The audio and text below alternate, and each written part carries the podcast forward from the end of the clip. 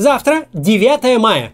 Праздник, который российская власть превратила из тихого семейного э, памятного дня или торжества, уважаемого на всем постсоветском пространстве, сначала в красочный карнавал с лозунгом «можем повторить», а ныне в день которого люди по обе стороны границы ждут с содроганием, выстраивая гипотезы в пространстве от мобилизации до ядерного удара.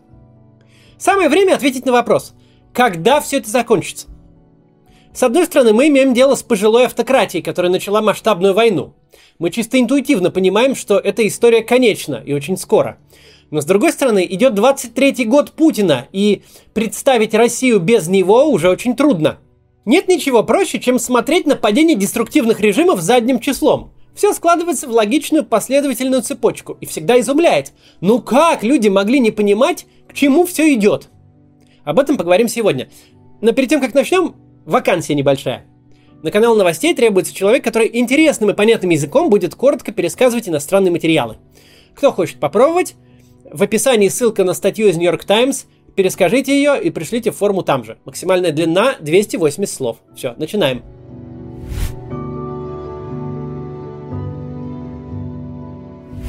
Так вот, сегодня мы понимаем, что с конца 70-х, начала 80-х годов процесс распада советского государства уже входил в свою финальную стадию. Достаточно просто включить запись похорон Леонида Брежнева и посмотреть на все это политбюро на трибуне Мавзолея, которое едва держится на ногах. Как эти несчастные старики, еще живые только благодаря героизму кремлевских медиков, из последних сил читают текст по бумажке. Все становится сразу понятно. Нам даже не нужно знать о том, что плановая экономика к этому времени перестала справляться со снабжением граждан даже самыми базовыми товарами для физического выживания, что идет обреченная война в Афганистане, что разговоры о том, насколько все прогнило, идут уже не только на кухнях обычных тружников, но и на уровне министерств, министров вообще, глав республик и кандидатов в члены Политбюро, что по окраинам империи уже начались брожения, которые очень скоро перейдут в военизированные столкновения. Все это знать не обязательно, чтобы понимать, что происходило. Каждая сцена в начавшейся гонке на лафетах – самодостаточная иллюстрация умирающей страны. Любая деталь в них вопиет о том, что режим обречен. Но людям, в то время жившим, совершенно так не казалось. Не казалось, что режиму, существовавшему более 60 лет, остались считанные годы. Они все родились и выросли при этом режиме, и помимо него большинство из них ничего не видело – Кроме того, первая половина 80-х, особенно период э, сразу после смерти Брежнева, когда воцарился Андропов, это самое глухое, самое реакционное и самое репрессивное время во всей поздней советской истории. Бывший глава КГБ Андропов, ставший э, главным в стране, искренне считал, что во всех проблемах советского строя, в экономическом кризисе, в тотальном дефиците, повинны разгильдяйство, недостаток контроля и дисциплины. Что следить надо получше и с народа спрашивать построже – пресечь тунеядство и пьянку, разобраться с тотальным воровством, с начальниками цехов, которые вывозят заводы КАМАЗами, с токарями, которые левачат, э, делают частные заказы на служебном станке, то есть с работниками торговли, которые уже давно построили параллельную экономику с э, вертикалью взяток, состоящую из недовесов, недоливов, продажи из-под полы, из заднего хода, с повальной спекуляцией и контрабандой пресечь вот это все, завести парочку больших уголовных дел с расстрельными приговорами, закрутить гайки, ужесточить цензуру, причесать идеологическую работу, и машинка поедет лучше новой. Это сейчас мы знаем, что Андропов умрет спустя всего 15 месяцев со своего царения, а еще через 13 придет Михаил Горбачев и начнется перестройка. Что стране, которая э, стоит седьмой десяток лет, осталось жизни меньше, чем срок очереди на кухонный гарнитур – но те, кто жил в начале 80-х, помнят это время смены дряхлеющего брежневского тоталитаризма на вполне себе сталинскую атмосферу, э, принесенную бывшим главой КГБ. И им тогда казалось, что это продолжится вечно. Люди почти 20 лет жили в застое. Их жизнь становится хуже и беднее с каждым годом. А теперь к этому застою добавились попытки навести дисциплину полицейскими методами. Перекрыть даже те немногие очаги свободы, которые еще существовали. Что могло их заставить думать, что тому политическому строю, который пронизывал собой все, остались месяцы? Этот строй был единственным учителем, единственным работодателем. Каждый работник был государственным служащим. Ощущение, что вот это навсегда было совершенно общим оно касалось не только граждан внутри, оно касалось и всех внешних наблюдателей. Если мы почитаем западную прессу, то даже самые смелые в прогнозах авторы, самые резкие политики в эти годы не говорили о том, что Советский Союз обречен, и что очень скоро он станет лишь воспоминанием. Абсолютно все, что нам, живущим спустя 30 лет после конца строя, кажется до жути очевидным, тогда казалось совершенно невероятным. Как вообще может просто исчезнуть то, что было всегда? Это, пожалуй, одно из самых вредных свойств застоя и несменяемости. Все, что э, длится десятками лет, на чьем веку успевают вырасти целые поколения.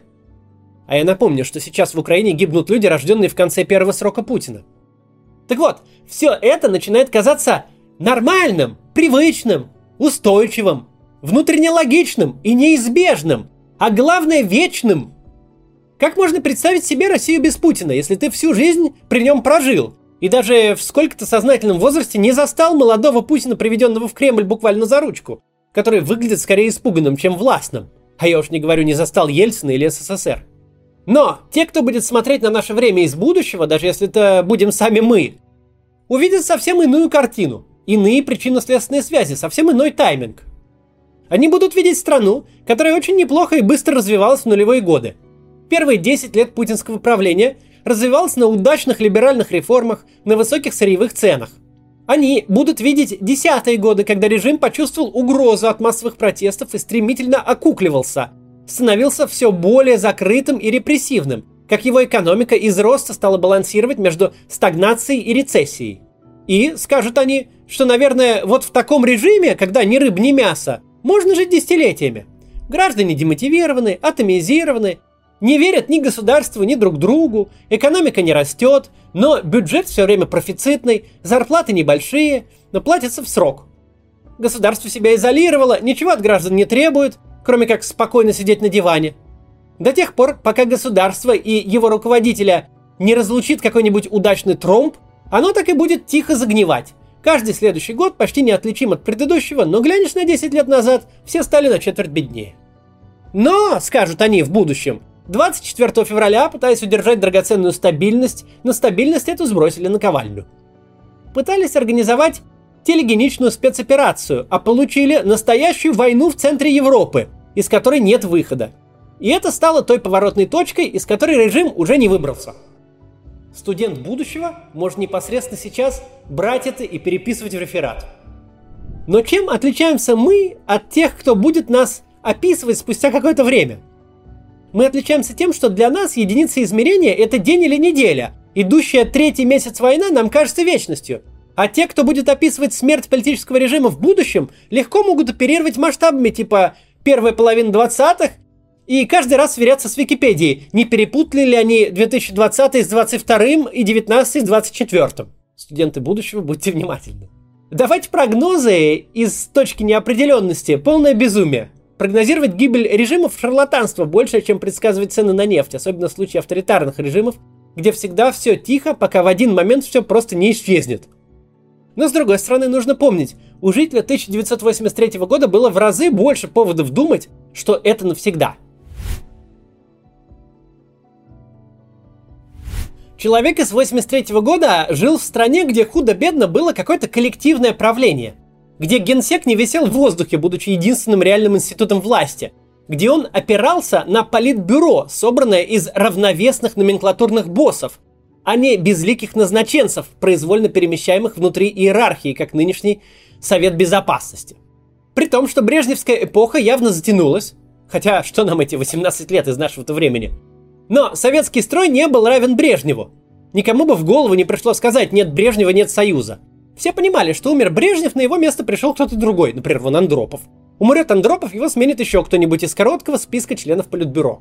После смерти Сталина советская власть уже никогда не была персоналистской.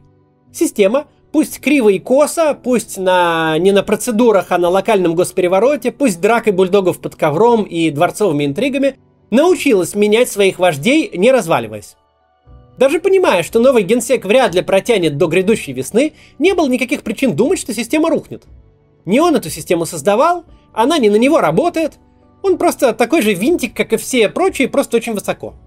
Если вы смотрели сериал «Чернобыль» от HBO, то его сценаристы, никогда не жившие в СССР и даже России, смогли эту логику поймать очень точно.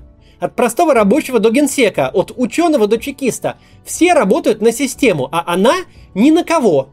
Никто в ней не свободен, никто не выигрывает. Она спокойно пожертвует кем угодно и просуществует вовеки. Российская система власти даже рядом с этим не стоит.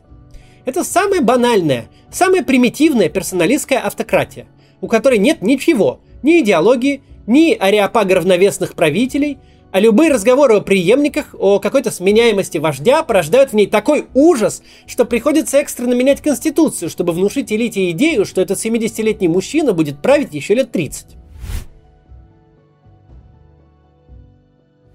После Путина нет не просто Путина номер два, реального по весу преемника, но даже нету Дмитрия Медведева, который послушно пост принял, пост сдал, Э, в жизни не был публично замечен в амбициях, но даже его пришлось задвинуть на несуществующую должность, чтобы никто, Господь упаси, глазами не рыскал в поисках следующего президента.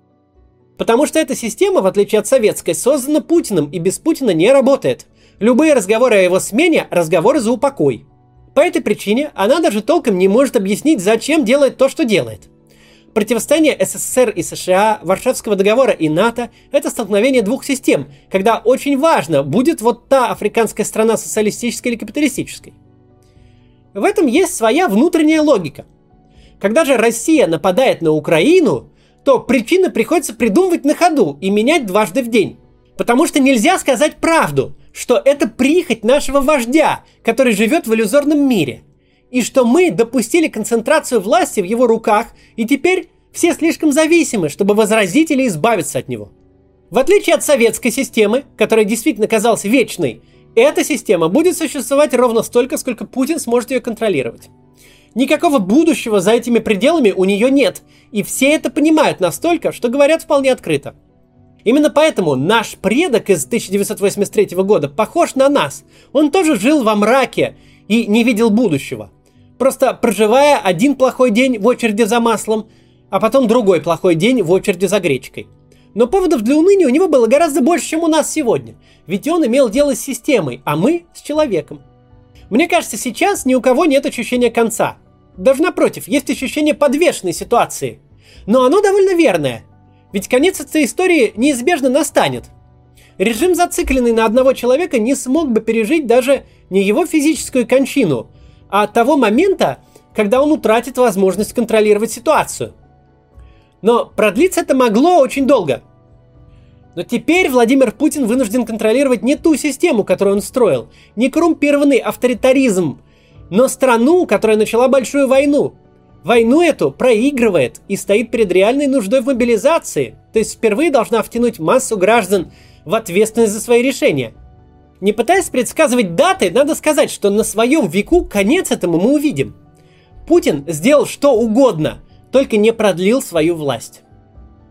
До завтра.